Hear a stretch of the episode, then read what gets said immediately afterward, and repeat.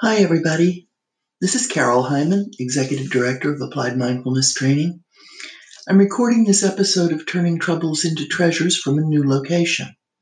I've traded the quiet of the countryside and a house that was way too big for one person for the convenience of a much smaller place where a trip to the grocery store takes minutes instead of the better part of an hour.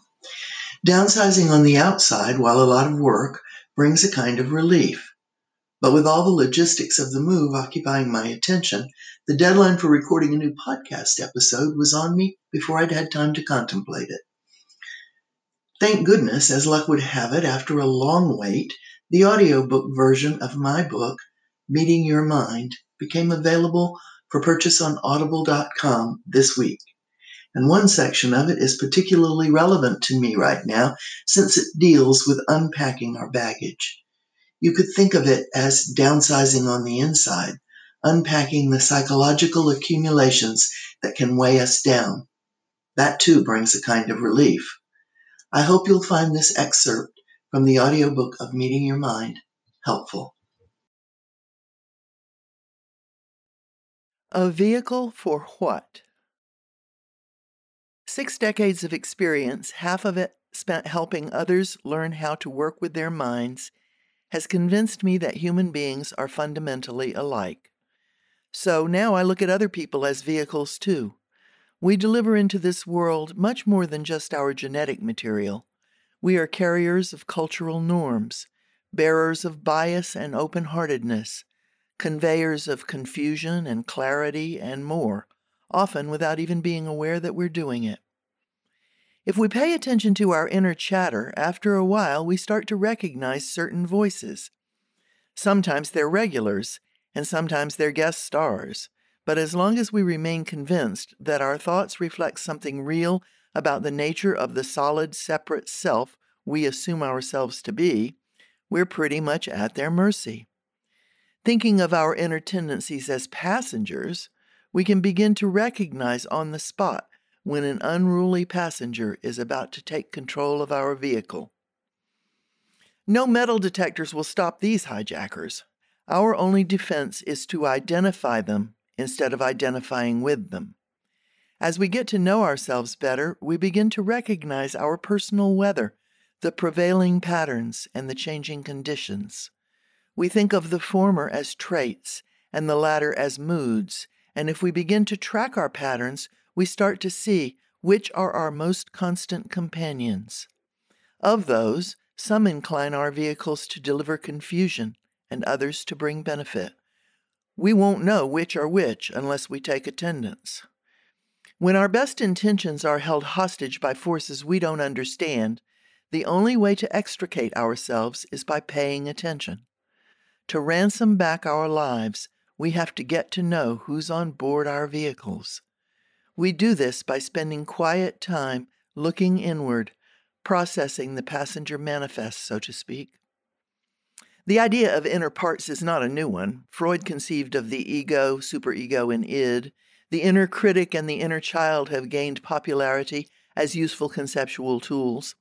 Other theories suggest you view your inner parts as members of a family or as internalized bits of ancestral inheritance, and there are various techniques that promise access to one's different parts. Most of these strategies are geared toward either exercising unwholesome parts or integrating all of your parts into your true self. The goal suggested here is neither of those. Detecting patterns simply means getting to know what passengers you carry and how laden with baggage they are. So unpack already. Start with what you think of yourself. Anytime you hold a belief that you are someone who always does this or never does that, you miss out on spontaneously discovering that you're bigger than you think. I could never speak in front of a large group of people. I have to get to bed by 10 o'clock or I'm worthless the next day. I never leave a task until it's finished. Such beliefs are like suitcases we carry around, sometimes feeling weighed down, sometimes feeling a sense of comfort in their familiarity. Like nesting suitcases, beliefs often mask deeper beliefs. We may think we could never speak publicly because we can't imagine having anything worth saying, or we believe we're inarticulate by nature. Thinking we have to be in bed by a certain time to function stems from believing that our energy is a limited and fragile commodity. Never leaving a task unfinished expresses fear of the messiness and uncertainty of life. Whatever the subtext, we pay a real price for all that hidden baggage. Many people labor through life feeling heavily burdened, believing we have no choice but to carry our histories and beliefs along with us. Indeed, unless we realize that there is a choice, we don't really have one. Practicing mindfulness, we learn to recognize patterns going around on the baggage carousel of mind. We can let go of our beloved storylines and beliefs, but first we need to be sure that they aren't key to our survival.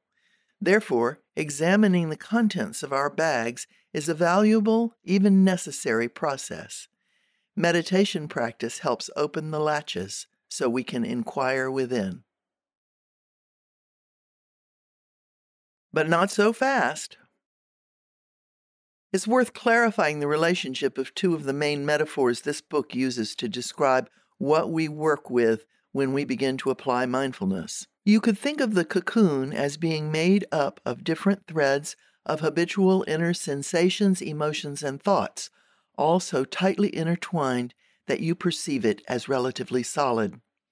As you learn to direct attention and become familiar with inner space, you begin discriminating different recurring qualities. This book calls them passengers. And passengers that took up residence as the result of events you couldn't fully process at the time they occurred tend to carry the heaviest baggage and trigger the most reactivity. One hurdle to overcome once we start to see the cocoon is the desire to get rid of it all at once, an impulse that only creates more cocoon. Instead of being willing to say, Oh, how nice that I'm getting to know myself. I wonder what I'll discover. We want it to be over. It's like going away for the weekend with somebody we'd like to get to know, and instead of being willing to let things unfold in the fullness of time, we say, Okay, now I'm going to give you sodium pentothal, and you're going to tell me everything about yourself right now. That would be enough to make anybody run. Our passengers are no different. When we turn inward, not because we're curious about what's there, but because we want to get it over with, whatever we think it is that will make us feel better or happier or more fulfilled, we create a constricted environment. It's as if we can't be bothered to make the space in our busy lives to be friendly to ourselves. If we could love ourselves enough to be willing to be with ourselves, being exactly who we are completely, our lives would change totally. Who else would ever love us that much? You can't pay a therapist to be with you in that way. You can't find a lover who will be with you in that way. You are the only one who can do that for yourself. And it takes enormous courage and bravery, real fearlessness, the kind that is willing to face fear head on and feel it, to let go of all our strategies in order to just be with ourselves exactly as we are. It's as if we've been tortured for years by being kept in a very small, confined space and not allowed to move. But in this case, we're our own torturers. There's nobody out there doing it to us. We've kept ourselves in these small, confined, cramped inner spaces until our faculties have atrophied and our sense of possibility has shrunken. If we were dealing with a person who had literally been confined, We'd begin to nourish that person very gently. We'd open the space a little, but we wouldn't put them on top of a building, which might freak them out by contrast. We wouldn't say, okay, hurry up, you should be running a marathon next week. We'd say, strengthen your muscles, stretch a little, every day feel a little more strength coming back. Eventually, that person might run a marathon to a mountaintop. What we are doing in inner reconnaissance is trying to learn how to stop torturing ourselves. There's no need to try to push ourselves out of the cocoon yet. In fact, that's counterproductive. But we could begin to get a little glimpse of possibility that there's a bigger perspective, a sense of workability, and from time to time, even a little glimpse of calmness. Patience is our greatest ally in this work. Think about the Grand Canyon. It was shaped by nothing more than drops of water over eons.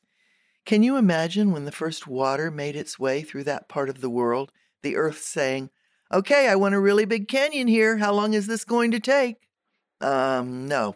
To do this work, we really do need to cultivate that kind of patience. Awake in space. Becoming familiar with your passengers and their baggage tends to undermine the sense of identity associated with the cocoon. You might again find yourself wondering, Who am I? Asking yourself who you are is an exercise that becomes more interesting the more you apply mindfulness. As you begin dropping baggage, that question tends to produce a different answer every time you ask, prompting you to recognize another pattern.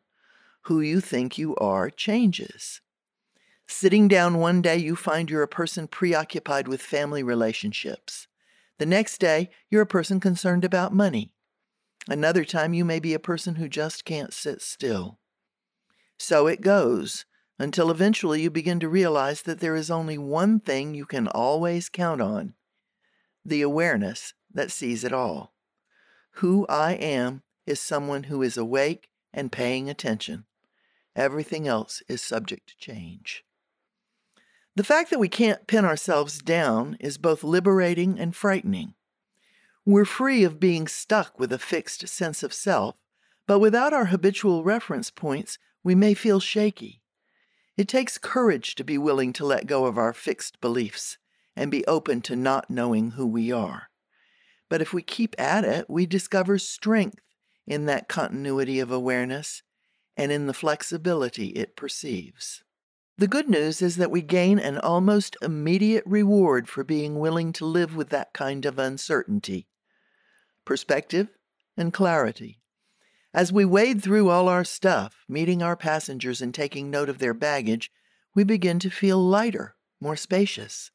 A natural buoyancy, the strength of resilience, begins to manifest our sense of feeling harried, hurried, and hassled falls away, and cheerfulness, the unfabricated expression of our inherent vitality, rises to the surface. As we come to appreciate being grounded in our bodies every moment, clouds of complaint evaporate. Then, instead of watching our mental baggage circling on the carousel of time, we may find our minds in each moment as open as the clear blue sky.